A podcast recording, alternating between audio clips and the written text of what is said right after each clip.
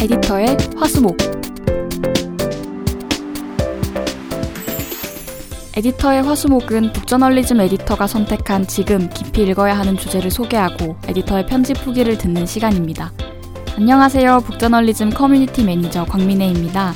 오늘도 저와 함께 이야기를 나눠주실 소희준 에디터를 모셔보겠습니다. 안녕하세요. 안녕하세요. 북저널리즘 에디터 소희준입니다. 네. 에디터의 화수목이 벌써 11번째 방송을 녹음하고 있습니다. 네. 저희가 벌써 10회를 넘겼는데요. 오늘 깊이 읽을 주제는 무엇인가요? 네, 오늘 깊이 읽을 주제는 지구에 대한 의무입니다. 북저널리즘이 최근에 발행한 print edition인데요. 북저널리즘이 소개한 영국 가디언의 long read 기사 중에서 지구 환경과 관련된 콘텐츠를 모아서 종이책으로 발행을 했습니다. 네, 지구에 대한 의무는 총 5개의 챕터로 구성이 되어 있는데요. 굿바이 플라스틱, 식물성 오일의 역설, 에어컨의 덫, 콘크리트 잔혹사, 그리고 빙하가 녹은 뒤입니다. 그래서 전체적인 내용들을 지금부터 자세히 살펴보도록 하겠습니다. 쾌적한 삶의 대가. 광민의 매니저는 지구 환경 하면은 가장 먼저 떠오르는 문제가 뭔가요? 저는 아무래도 플라스틱인 것 같아요. 그래서 카페에서 일회용 컵이나 빨대를 사용하지 않게 되면서 플라스틱이 좀 뭐랄까요 가장 변화를 체감할 수 있는 환경 이슈였던 것 같습니다. 어, 맞아요. 많은 분들이 요즘에 환경 문제 하면 제일 많이 떠올리시는 게 플라스틱인데요. 최근에는 우리가 좀 이렇게 플라스틱을 쓰면서도 죄책감을 느끼고 문제다라고 생각을 하고 있지만 사실 얼마 전까지만 해도 플라스틱은 주변에 너무 많아서 좀 아무 감흥이 없는 그런 재료였습니다. 이 콘텐츠의 표현에 따르면 익명성을 만끽한 건데요. 너무 많은 곳에 쓰여서 어디에 얼만큼 쓰였는지, 뭐 환경에 어떤 악영향을 미치는지 뭐 인식을 하지 못했던 거죠. 뭐 사실 자동차랑 비행기 부품 절반이 플라스틱으로 만들어진다고 하고요. 점점 더 많은 옷들이 뭐 모직, 모직이나 면 대신에 폴리에스테르나 네. 나일론 소재로 만들어지고 있어서 우리 눈에 보이는 그 페트병이나 포장 용기 외에도 굉장히 많은 음. 플라스틱을 우리가 사용하고 있습니다. 음. 사실 많은 분들이 코에 빨대가 박혀 있는 거북 영상이나 좀 장기가 쓰레기로 가득 차 있는 그 알바트로스 사진을 보고 플라스틱에 대해서 경각심을 갖게 되셨을 텐데요. 플라스틱을 많이 쓰고 있다는 거를 의식을 하다 보니까 아, 새삼스럽게 이렇게 플라스틱이 우리 주변에 많았구나라고 음. 하는 것들이 보이더라고요. 근데 사실 저희가 플라스틱을 좀 줄여야겠다라고 생각할 때 가장 먼저 하는 어, 행위가 재활용이잖아요. 지구에 대한 의무를 읽고 가장 놀랐던 게 이 재활용이 생각보다 원활하게 되지 않는다고 하더라고요. 맞아요. 플라스틱은 우리가 생각하는 것처럼 그렇게 재활용이 잘 되지가 않는데요. 그이 재활용을 할 때마다 품질이 뚝뚝 떨어집니다. 네. 그래서 플라스틱 병을 우리가 재활용을 하면 다시 똑같은 플라스틱 병을 만들 수 있는 게 아니고 그 병을 재활용하면 의료용 섬유를 그 의류용 섬유를 만들 수가 있고 그걸 또 재활용을 하면 그냥 도로 충전재라든지 플라스틱 음. 소재 절연제 그런 것만 만들 수 있다고 합니다. 그 다음에는 거의 재활용이 되지 않는다고 하고요. 그래서 이 콘텐츠에서는 이 플라스틱 재활용의 단계가 결국에는 매립지 아니면 바다로 음. 가는 톱니바퀴다라고 표현을 합니다. 음.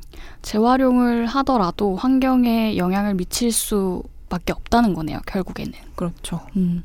그런데 아까 말씀하셨던 것처럼 플라스틱 이슈가 좀 우리 주변에서 많이 부각하, 부상되기, 부상하기 시작한 지가 얼마 되지 않았어요. 이렇게 세계가 갑자기 플라스틱 문제에 관심을 가지게 된 이유가 무엇인가요? 네, 이 콘텐츠에서는 그렇게 플라스틱이 좀 공공의 적이 된 이유 중 하나로 microbead를 지적을 합니다. microbead는 우리가 흔히 미세 플라스틱이라고 부르는 것이죠. 네, 맞아요. 그 face scrub 같은 뭐 화장품이나 세제 같은 데 들어있는 알갱이인데요. 이런 좀 화장품을 그냥 쓸 때마다 욕실 배수관으로 미세한 그 플라스틱 알갱이들이 흘러 들어가서 바다로까지 가서 네. 환경에 악영향을 미친다는 사실이 좀 충격적이었던 거죠, 사람들한테. 게다가 그 폴리에스테르나 나일론 소재의 옷을 세탁할 때마다 플라스틱으로 된 그 미세 섬유가 떨어져 음. 나온다고도 하고요. 그래서 이제 사람들에게 플라스틱이 좀 되게 심각한 통제할 수 없는 네. 문제처럼 느껴지기 시작한 겁니다. 물론 그 뱃속에 플라스틱이 가득 찬 뭐 동물의 사진이라던가 그런 음. 동물들의 모습도 충격을 줬고요. 음. 사실 매일 사용하는 그런 제품들이 나도 모르는 사이에 환경을 파괴하고 있었다는 충격이 되게 큰 것 같아요. 근데 사실 이런 게 플라스틱만이 아니고 더 교묘하게 감춰진 재료가 있다고 합니다. 팜 오일인데요. 팜 오일도 굉장히 많은 생필품에서 사용이 되고 환경을 파괴하고 있더라고요. 네, 맞습니다. 팜오일도 우리가 굉장히 일상적으로 쓰는 제품에 들어가 있는데 우리가 플라스틱만큼 악영향을 인식을 하고 있지는 못하는데요. 사실 너무 많은 제품에 들어가서 그렇기도 해요. 그 예를 들면 어떤 제품들에 들어가 있나요? 아, 네. 이 팜 오일이 기름 야자나무 열매로 만든 오일인데 네. 이게 제과 제빵에도 쓰인다고 하고요. 거품을 내는 성질도 있어서 비누나 샴푸에 천연 계면 활성제로도 쓰이고요. 또 화석 연료를 대체하는 바이오 연료로도 쓰인다고 합니다. 음, 그런데 사실 팜오일이 원래는 동물성 지방이나 화학 성분 그리고 화석 연료를 대체하는 식물성 성분으로 사용이 된 건데요. 사실 팜오일은 우리가 더 건강하려고 혹은 또 친환경적으로 소비하기 위해서 도입한 재료인데 이게 왜 환경에 나쁜 건가요? 네, 이 팜오일이 전 세계적으로 엄청난 양이 사용이 되고 있는데 이 야자나무를 재배하는 곳은 주로 인도네시아 같은 개발도상국이에요. 뭐 빈곤 퇴치 프로젝트의 일환으로 이런 야자나무 재배가 권장이 되기도 했고요. 네. 근데 문제는 야자나무를 재배를 하려면 기존의 숲을 태워야 한다는 겁니다. 그래서 세계에서 탄소가 가장 풍부한 숲들이 불에 타면서 굉장히 많은 양의 탄소가 방출이 되는 거죠. 음, 그러니까 숲은 파괴가 되고 있지만 또 야자나무 재배가 개발 도상국의 성장 동력이기도 해서 쉽게 줄일 수가 없는 상황이겠네요. 네, 그렇습니다. 그리고 또 좀 복잡한 문제가 파머일 소비를 줄이면 결국 다른 지방 성분을 사용을 해야 되는데 그렇죠. 다른 오일용 작물들은 오히려 야자나무보다 단위 면적당 생산량이 작다고 합니다. 그래서 대체 음. 작물을 음. 심으면 더 많은 산림이 파괴될 수밖에 없는 거죠. 음, 이 팜 오일이야말로 가장 좀 풀기 어려운 숙제라는 생각이 들더라고요. 그러면 다음 주제로 넘어가 보도록 하겠습니다. 환경 파괴의 악순환 구조. 그 듣다 보면 느껴지는 게 파몰도 그렇고 환경 문제가 개인 차원에서 뭘 덜 쓸 것인가 이런 문제만이 아닌 것 같아요. 그래서 기업의 책임도 있지만 또 한편으로는 국가 간의 이해가 얽힌 문제이기도 한데요. 특히 경제 성장을 이룬 선진국과 막 성장 단계에 든 개발도상국의 입장이 좀 엇갈리는 경우가 많은 것 같습니다. 네. 이번 주제에서 얘기할 에어컨하고 콘크리트도 좀 비슷한 상황에 놓여 있습니다. 먼저 경제가 발전한 선진국에서 좀 현대적이고 도시화된 삶의 필수 요소가 되어버려서 이제 막 개발을 시작한 개발도상국에서도 점점 더 사용이 확대될 수밖에 없는 상황인 거죠. 이 에어컨이 도시화와 밀접한 관련이 있는 건가요? 네, 에어컨은 미국에서 먼저 대중화가 됐는데요. 현대적인 건축 형태하고 밀접한 관련이 있습니다. 이 건축 업계가 에어컨을 받아들이게 되면서 이 에어컨을 사용할 수밖에 없는 건축 양식이 좀 음. 표준이 된 건데요. 그래서 이런 표준 건축 방식이 새로 개발되는 국가들에도 국가들에서도 채택이 되면서 에어컨이 전 세계로 퍼지고 있는 겁니다. 네. 그 환경을 위해서 이런저런 실천을 하시는 분들을 만나게 되잖아요, 주변에서. 근데 제가 가장 좀 따라하기 어렵다고 느껴지는 게 이 에어컨을 켜지 않는 것 같아요. 맞아요. 사실 에어컨이 우리에게 정말 쾌적한 삶을 주는 그렇죠. 거는 사실이잖아요. 하지만 또 이 콘텐츠에서 얘기하고 있는 거는 우리한테 좀 이상적인 실내 온도를 이 에어컨 업계가 정해왔다는 아. 거예요. 그래서 이게 좀 이상적인 온도가 살고 있는 곳의 기후에 따라 다를 수도 있고 아니면 기후에 최적화된 좀 건축 양식을 사용해서 뭐 덜 사용할 수도 있는 건데 이 산업 구조상의 이유로 에어컨을 어쩔 수 없이 대량 사용하게 되었다는 거죠. 음, 그러니까 장기적으로 봤을 때는 에어컨을 쓰지 않을 수 있는 방법도 있는데 이제 대량 생산이나 표준화를 위해서 불가결한 어떤 선택지였다는 거네요. 네. 사실 콘크리트도 굉장히 비슷한 이야기를 하고 있더라고요. 맞아요. 이 콘크리트는 특히 사용되는 규모가 굉장히 어마어마한데요. 지구상에서 물 다음으로 많이 사용되는 재료라고 합니다. 이 콘크리트 산업의 연간 탄소 배출량은 28억 톤이라고 하고요.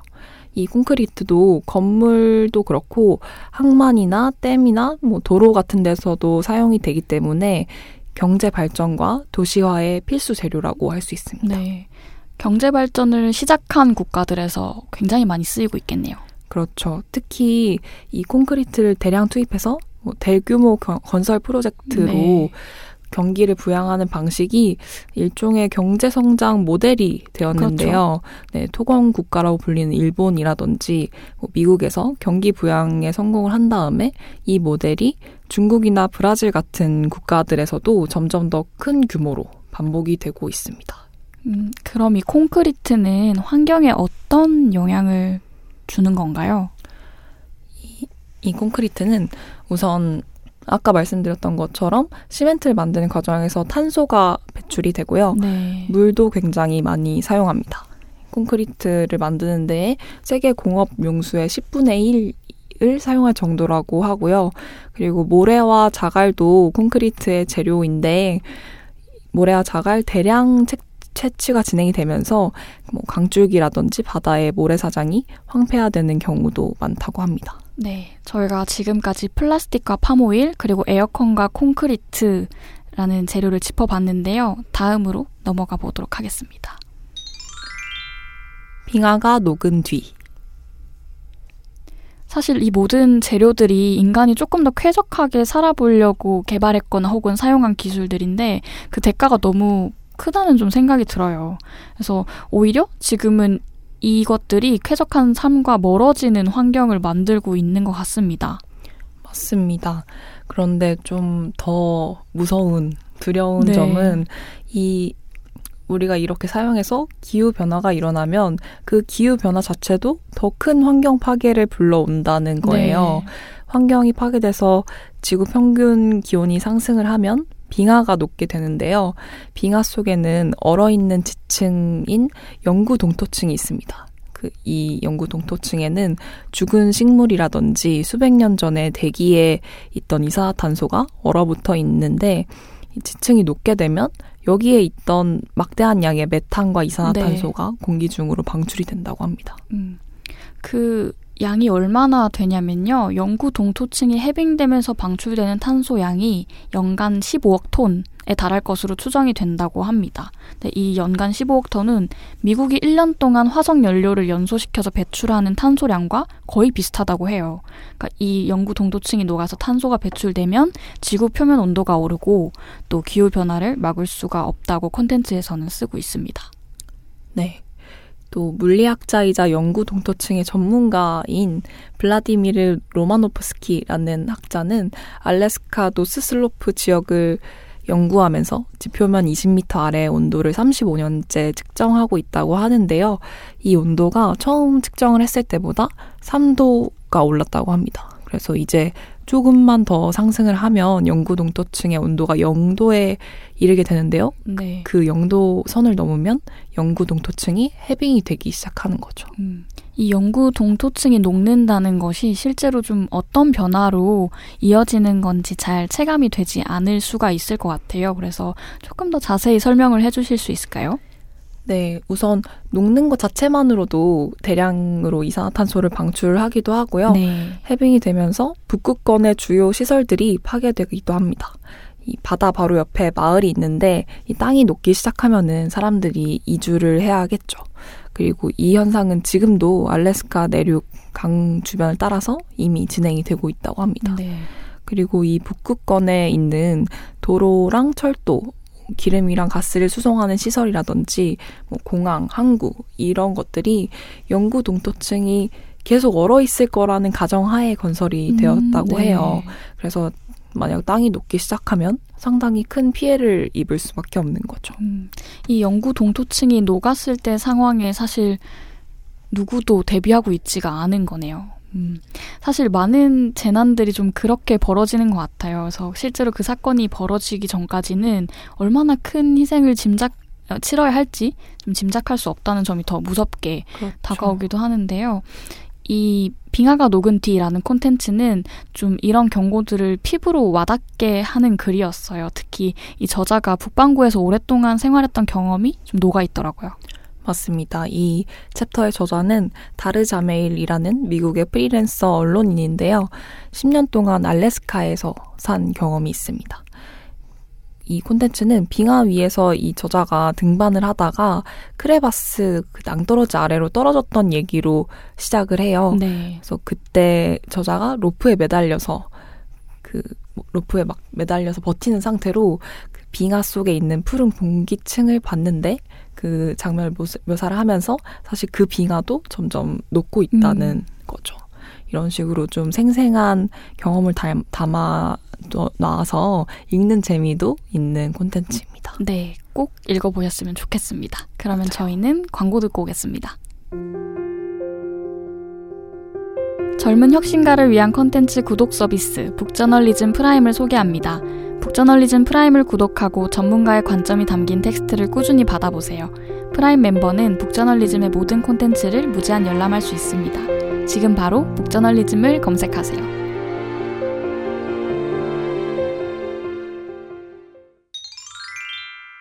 편집 후기. 네, 이 콘텐츠는 북저널리즘이 그동안 번역해서 소개했던 가디언의 long read 콘텐츠를 모아서 발행을 했는데요. 좀 구성하는 과정에서 중점을 두신 것이 있나요? 네, 이 콘텐츠는 순서가 챕터 순서가 네. 관건이라고 생각을 했는데요. 저는 개인적으로 이 전체 콘텐츠에 점점 더 집중을 할 수 있도록 순서가 굉장히 잘 짜였다고 생각을 합니다. 네. 이게 작고 좀 실체적인 주제부터 점점 큰 얘기로 확장이 되도록 구성을 했어요. 일단 우리가 제일 가깝게 느끼는 문제인 플라스틱 얘기로 시작해서 소비재에 사용되는 팜오일 얘기로 넘어가고 건축물에 쓰이는 에어컨 얘기가 나오고 그 다음에 이제 건물을 뭐 비롯해서 교량이나 항만, 도로 같은 것의 재료인 콘크리트까지 확장이 됩니다. 그리고 이 모든 문제로 인해서 일어나고 있는 기후 네. 변화로 녹아내리는 빙하 이야기를 마지막 챕터에 배치를 했습니다. 네, 소희준 에디터 이야기를 듣고 나니까 이제 내 주변의 문제에서부터 지구 단위의 문제까지 뭔가 생각이 확장되는 느낌이 드는데요. 그 제목, 지구에 대한 의무라는 제목은 그러면 어떻게 결정을 하게 되신 건가요? 이 콘텐츠 마지막 문단에 이런 얘기가 나옵니다. 서구에서는 권리를 믿는 반면 원주민 문화에서는 우리가 해야 할 의무에 대해 가르친다. 우리의 앞에 왔던 사람들, 뒤를 이을 사람들, 그리고 지구에 대한 의무 말이다. 이 문장에서 따온 제목이에요. 네.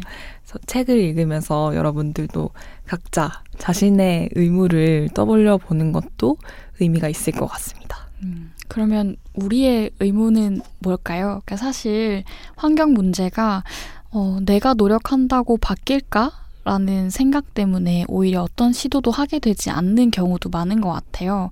그런데 이런 상황에서 우리는 무엇을 해볼 수 있을까요? 어, 우선은 이 환경 파괴의 실상을 아는 것도 제대로 네. 아는 것도 굉장히 중요하다고 생각을 하고요. 이런 실상을 주변에 또 알리고 그리고 각자 할 수 있는 일부터 해나가는 게 중요하지 않을까 싶어요. 네. 이 환경 파괴 실상을 제대로 아는 데 있어서 저희가 발행한 지구에 대한 의무라는 콘텐츠가 또 많은 어, 도움을 주리라고 생각을 하고요. 어, 그러면 오늘 저희가 좀 해볼 수 있는 다짐 같은 걸 말해봐도 좋을 것 같아요. 사실 저희가 이 지구에 대한 의무라는 컨텐츠로 북클럽을 진행한 적이 있었는데요. 그때도 이런 얘기들을 나눴었거든요. 그래서 환경 문제가 너무 크다는 사실을 낙담하지 말고 내 자리에서 해볼 수 있는 걸 해야 한다. 소혜준 에디터는 그때 어떤 얘기를 하셨죠? 네, 그때 이야기를 하다가 생각나서 저도 그때 다짐을 했던 건데요. 제가 청바지를 굉장히 좋아해가지고 청바지를 되게 많이 사는 편인데요. 네.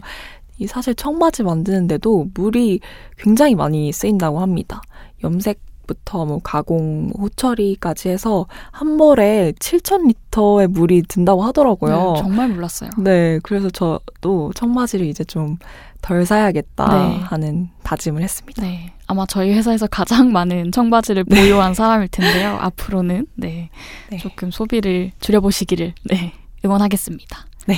그 사실 그때 제가 되게 놀랐던 게 많은 분들이 각자의 삶에서 작은 실천들을 꾸준히 하고 계시다는 거였어요. 그래서 뭐 베이커리에 갈 때 다회 용기를 가져가는 분도 있었고 어, 길거리에서 붕어빵을 사도 종이나 비닐을 받지 않고 들고 오신다는 분들도 있으셨잖아요. 네. 사실 어, 나도 뭔가 해보고 싶은데 뭐부터 할 수 있을까라고 고민할 때 좀 정보가 없다는 생각을 저는 많이 했었는데요. 그때 꿀팁을 하나 들었습니다. 그 인스타그램에 해시태그 zero waste라고 검색을 하면 어, 일상 속에서 정말 작은 부분들까지 노력하고 있는 어, 사례들을 보실 수 있다고 하더라고요. 그래서 zero waste를 검색해 보셔서 내가 할 수 있는 것부터 시작을 해보면 좋을 것 같습니다. 네. 읽기 목록에 추가.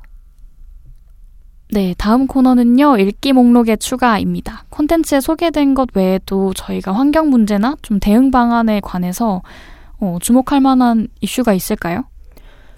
최근에 아마존 삼림에서 일어난 산불 때문에 네. 많은 분들이 좀 안타까워 했는데요. 그런데 사실 아마존 개발 사업이 브라질만의 문제가 아니고 세계 여러 국가의 기업들이 투자하고 있는 프로젝트라는 기사가 있었습니다.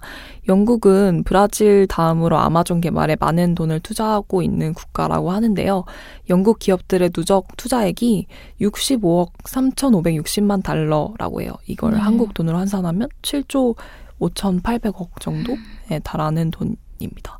사실 한국 기업들도 여기에 이 아마존 개발에 3억 4,300만 달러, 3,979억 원을 투자를 했다고 합니다. 이 아마존 삼림 파괴가 브라질 정부의 문제라고만 생각을 하기가 쉽지만 네. 개발 사업에 전 세계의 자금이 투입이 되고 있는 거죠.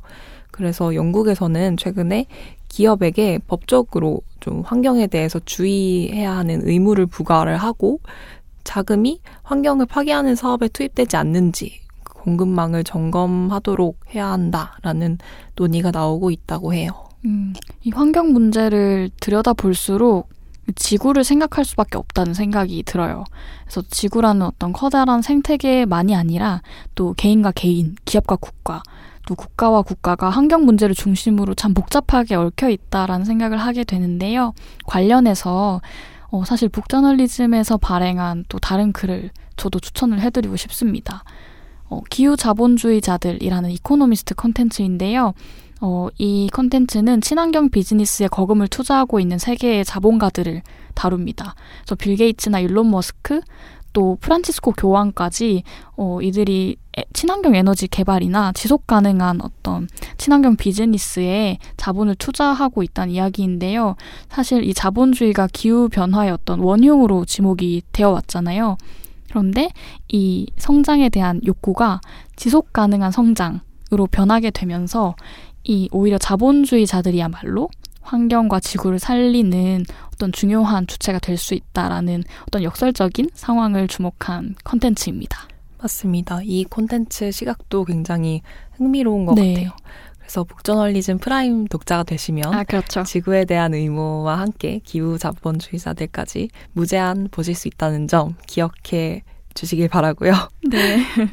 광고로 오늘 방송을 네. 마무리해 보도록 하겠습니다. 저희 다음 방송도 기대해 주시고요. 듣고 싶은 컨텐츠가 있다면 댓글 남겨 주세요. 에디터의 화수목은 북저널리즘 웹사이트와 네이버 오디오 클립, 아이튠즈와 팟빵, 파티, 그리고 유튜브에서 들으실 수 있습니다. 그럼 다음 시간에 뵙겠습니다 감사합니다. 감사합니다.